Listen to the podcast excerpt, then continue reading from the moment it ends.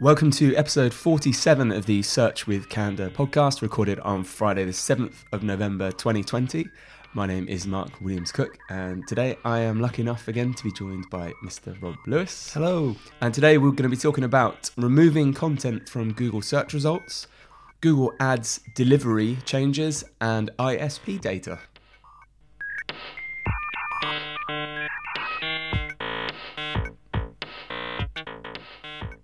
Before we get going, um, Rob, firstly, really pleased. I think it's the, it's the first one we've done together in twenty twenty.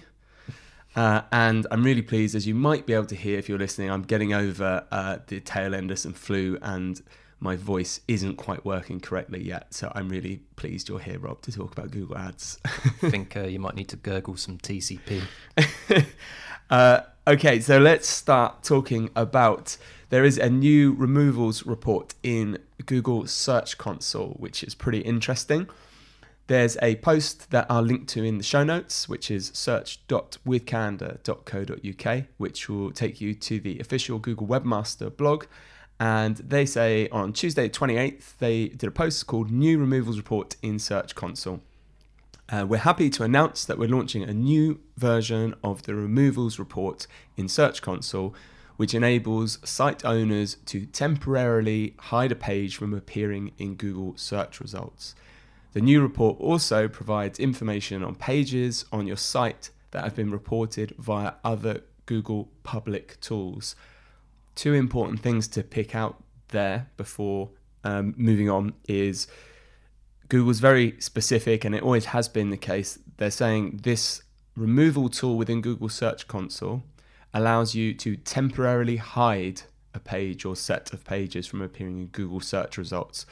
So firstly, this means you are only hiding the result from appearing. You're not actually removing that from the Google index. There are specific ways I'll mention in a moment to that you need to go about to, to actually remove a page from the index. But this tool, the difference is it allows you to do it pretty much instantly. So even if you set pages, for instance, as no index, that wouldn't have an immediate effect until the page is, is crawled again, but this tool allows you to just quickly remove results. Um, it, it says temporarily because the idea behind this is you might want to remove a page and um, you then need to actually do something like set that page to no index to stop it appearing. Because if you just, if you've got some pages you don't want appearing and you use this tool to quote unquote remove them, all that will happen is they'll temporarily be hidden, and actually they'll they'll come back unless you do something uh, something about it. Um, they go on to say uh, there are different tools available for you to report and remove information from Google. In this post, we'll focus on three areas that will be part of the new Search Console report: temporary removals, outdated content, and safe search filtering requests. So temporary removals. A temporary removal request is a way to remove specific content on your site from Google search results. For example, if you have a U R L you need to take off Google search quickly, you should use this tool. I would give an example for this. Probably the most common one is it's, I've seen a lot of websites have their development or, or staging sites indexed in Google. So that's when maybe a company's building a new website and they have a version online that they haven't actually password protected, but is, is in just a different area. So it might be on like dev dot and then their domain name dot com. Google is pretty good at discovering these and actually indexing them. So it can lead to a couple of problems, such as firstly, you may not actually want people poking around your unfinished development site, competitors, or, or actually customers landing on it and getting confused. And secondly, you might you may actually start creating yourself kind of duplicate content problems in a way where you've got multiple versions of the same page, sort of the old and new version in Google. So this is an example when you might want to quickly get these pages out of Google. Uh, the post goes on to say a successful request lasts about six months, which should be enough uh, for you to find a permanent solution. You have two types of requests available. One, is remove uh, temporary remove U R L will hide the U R L from Google search results for about six months and clear the cached copy of the page. Or two, clear cache U R L clears the cached page and wipes out the page description snippet in search results until the page is crawled again. So the, the first there, uh, which is temporary remove, I think it should be called temporary hide U R L to describe what it does better, but that's um, for the case where we just said maybe you had your development site um, indexed and you don't want it indexed. And the the tool says it will it will last about six months. So it'll be hidden for about six months. So you've got, you know, a few months there to try and actually sort out a proper solution. So the proper solution, if you if you want things not included in Google's index, is to use the no index tag, and that can be used on page or through the H T T P header. And this tells search engines when they go to that page not to index it, not to include it in their index. The one of the most common mistakes we see is developers using the robots.txt to exclude parts of the site, thinking the robots.txt is going to stop them from getting indexed, and that's not actually true. So the robots.txt is what controls crawling, so pages shouldn't then be crawled by search engines, but if they're discovered, those pages, through other means, it is still possible that they will be indexed. And you may have seen some of uh, some results in Google sometimes where it says that uh, the meta description isn't available, and that's normally when a page in robots.txt has been indexed. And the other thing to bear in mind is that your robots.txt is publicly viewable, so if you're trying to hide sensitive things or development sites behind it that can otherwise be accessed, someone can just look at that file, read it, and, and go to those pages. So definitely want to use the no index tag, and you can use this temporary removal tool to um, get the results quickly out of Google. The clear cache um, might be useful, for instance, I don't know, if, if you're like me and you are always plagued by spelling mistakes. Uh, so if you've got a spelling mistake in the Google cache that's showing prominently in the search results, you could use this clear cache to, to flush it out, but you'd need the page to be crawled again then um, before it's going to appear in the results. Uh, but really, really handy tools there. Um, the second one is outdated content. So these next two are actually really good insights into what's happening with your site that's been triggered through public tools. So the outdated content section provides information on removal requests made through the public remove outdated content tool, which can be used by anyone, not just site owners, to update search results showing information that is no longer present on a page. So this is a really helpful tool whereby you might be ranking for a search result because Google thinks something's on your page and it's not there anymore, and somebody's used this tool To, to flag it. You can see those U R Ls now. And similarly, there is also now a tab for safe search filtering. So the safe search filtering section in Search Console shows a history of pages on your site that were reported by Google um, to users as adult content using the safe search suggestion tool. U R Ls submitted to this tool are reviewed, and if Google feels this content should be filtered from safe search results, those U R Ls are tagged as adult content. So now you can actually see which of your U R Ls have been tagged as adult content because they won't be appearing in the default safe search on um, results. So they're the three sections now in the removals tool. The removals tool, if you log into Google Search Console, uh, should be under the index on the left-hand side, just under sitemaps, and you'll have those three tabs at the top. As the post kind of suggests, there are lots of different ways to get content removed from Google, lots of public tools. And one point of interest I wanted to add on to the end of this is I've recommended lots of people, websites, friends, clients before to use the D M C A removal tool in Google, which I'll, again, I'll link to in the show notes. So the D M C A is the Digital Millennium Copyright Act. Um, it's a tool that Google's legally obliged to review when you report to U R Ls that are copying your content. So if you have copyrighted content, you've written some content, you've got images, for instance, and they're appearing in search results, you can fill out this form that says, here's my original content, here's the U R L that's copying me, um, I'm signing sort of this legal process to say that I am the copyright holder here. And I've always recommended people do that because I, in my experience, Google has responded quite quickly in removing those results from search, and they'll remove them unless there's a, a counterclaim where someone says, actually, it is my content. But the other thing I found out uh, last week is Google actually said if a site has multiple upheld D M C A requests against it, that is, the same site had multiple people uh, flag their copy and content, they've been investigated, they've been upheld, it's actually used in the as part of the ranking algorithm. So by that, they said used as part. I assume it means that site's going to rank worse, not better, obviously, if it is copying content. I did have someone, um, when I was talking about this tool earlier in the week on LinkedIn, say, well, is this going to cause people to just kind of flood loads of D M C A requests to sites um, to, you know, try and cause some trouble? And one thing I did point out to them is it is actually illegal to submit a knowingly false uh, D M C A claim. So if you're getting lots of these claims and having to counter them, um, it might actually be worth exploring kind of legal options there. Um, so I think that's all being handled quite well. It's another good addition to Google Search Console that will hopefully help us.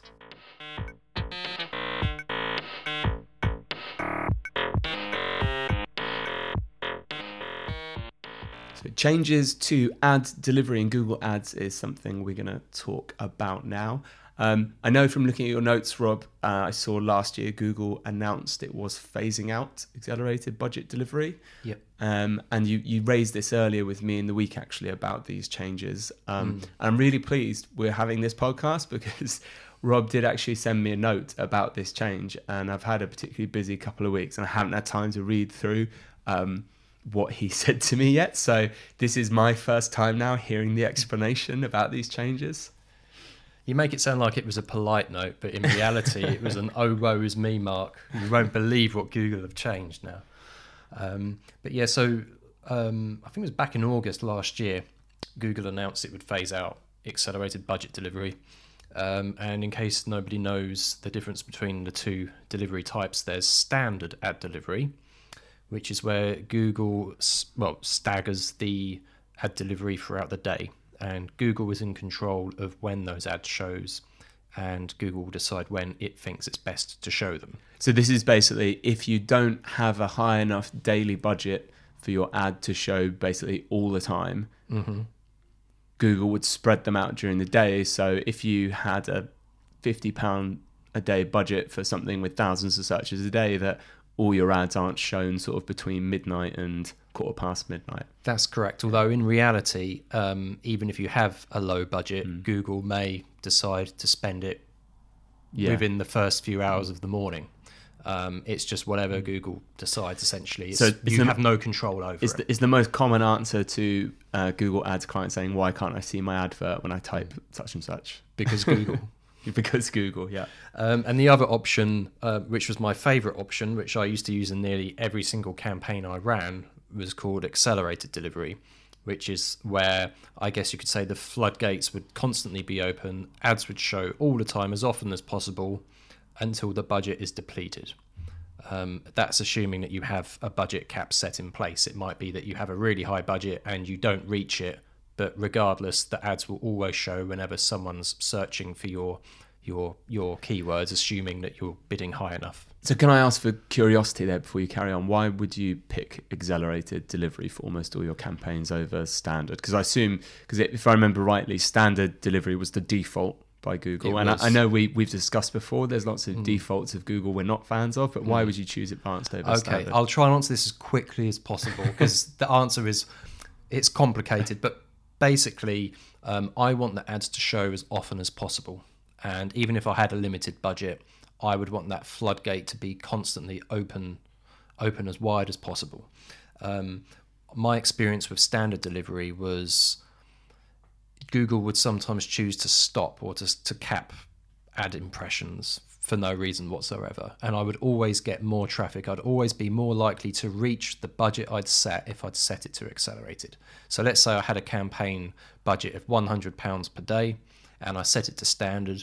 on average it would maybe reach seventy or eighty pounds for some campaigns, whereas accelerated, I can guarantee that it would nearly always reach my target spend. Okay.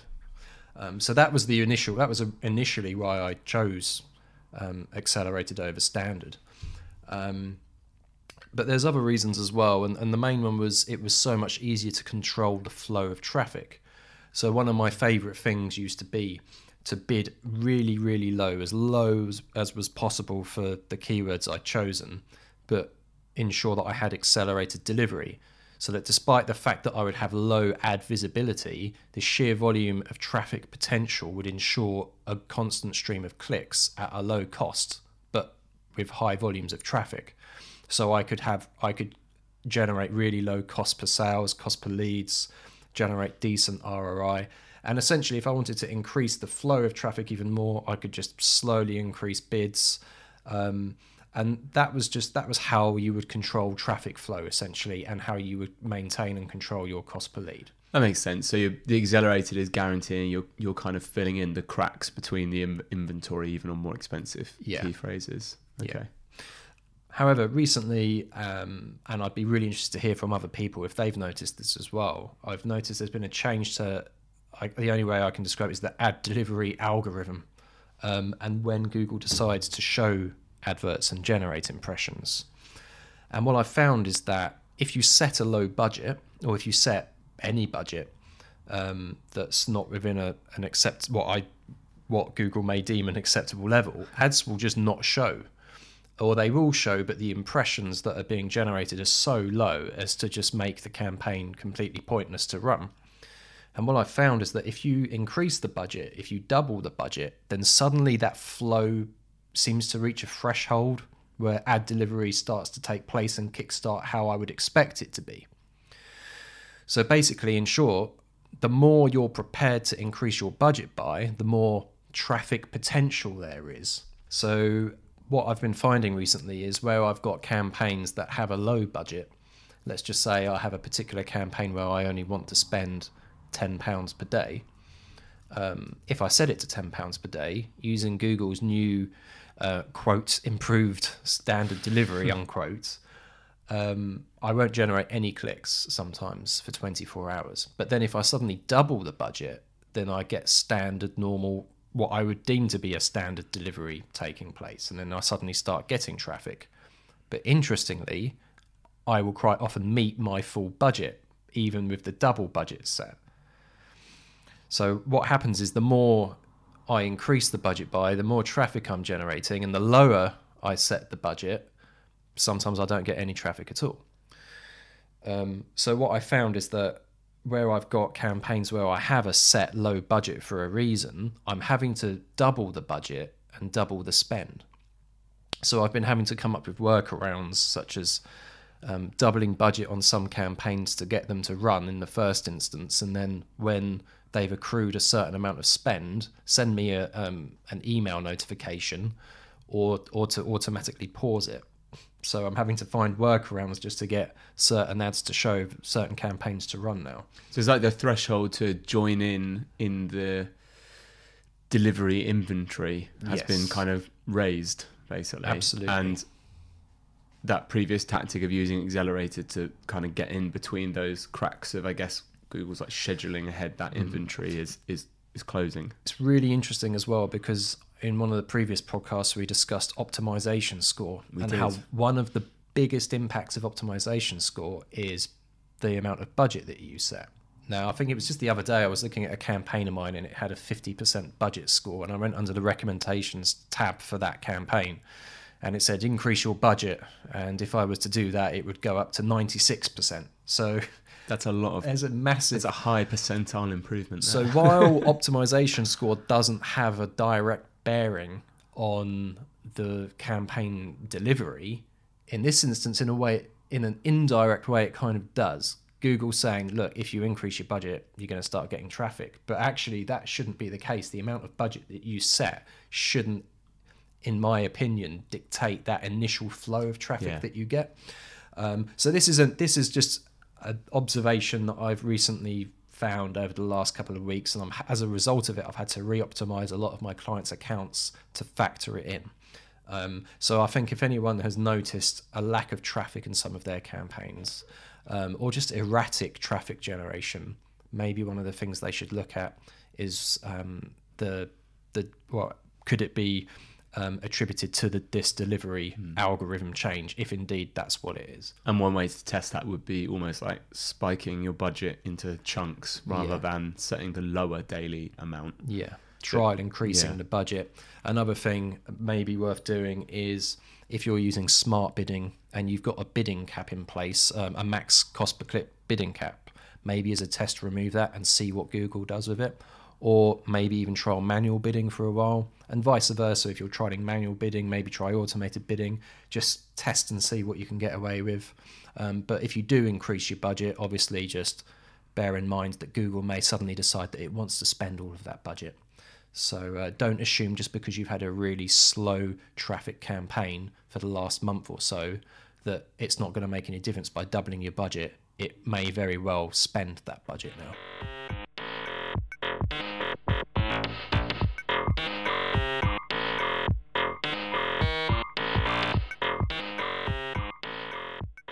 I S P data, so internet service provider data through Google Analytics, is something we're going to talk about now. Um, I guess it's it's very related to search marketing, so we do, 'cause we don't normally touch on analytics here. No. Um, but internet service provider data has been in Google Analytics for quite a long time now. And I got a message from, again, you the other day. Uh, I'm not happy, Mark. Yeah, saying, it's been a change. Saying it, it's gone, right? Yeah. And, well, that seems to be the yeah. case. And actually, about I, I showed you about half an hour um, after you said this, I just randomly on my uh, Twitter feed came across a chap called Gil Gil Gildner, who said, we're no longer seeing service provider I S P within Google Analytics.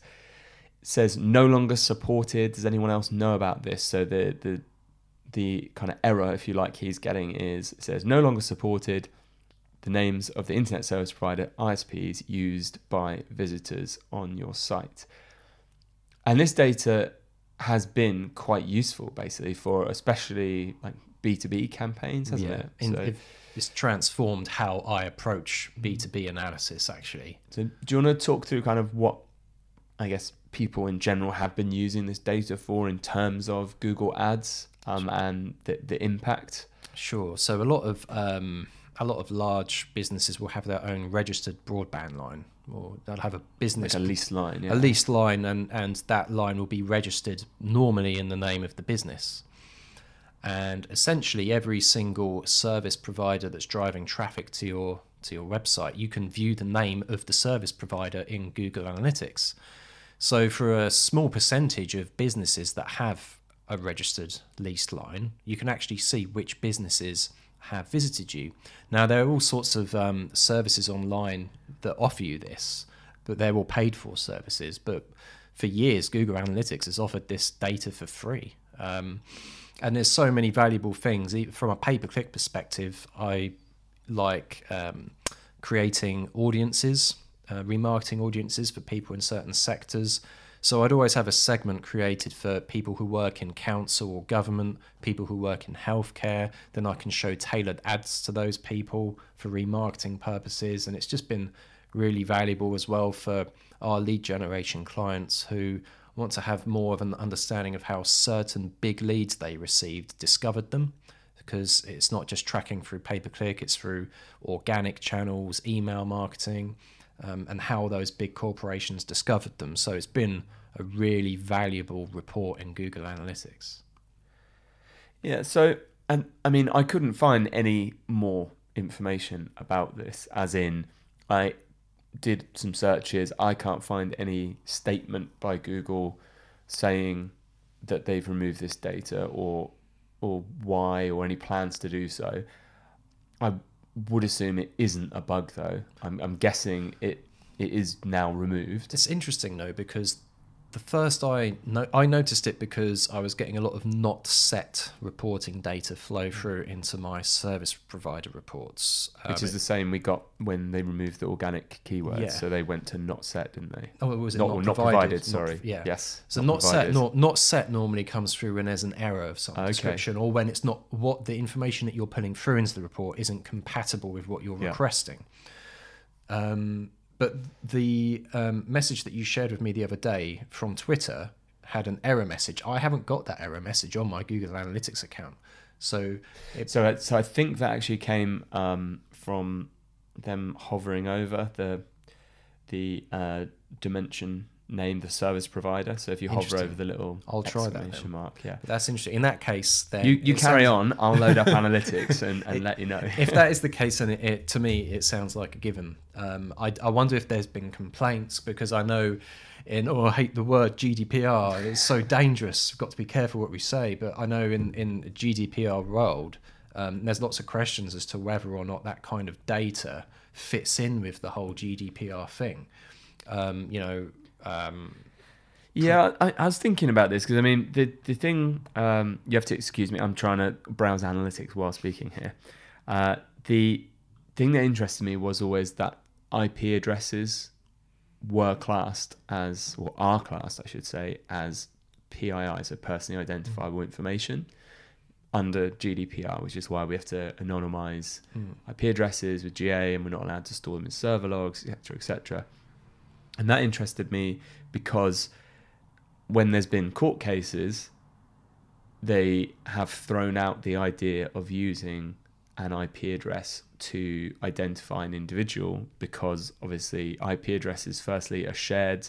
Um, so my I P address in six months' time might be someone else's. Mm. Um, and obviously other people can use the same network because your I P address normally comes from the box that's connected to the internet, whether it's a router or whatever network in infrastructure. So it have might have one, two, ten, fifty, one hundred people sharing that same mm. I P address.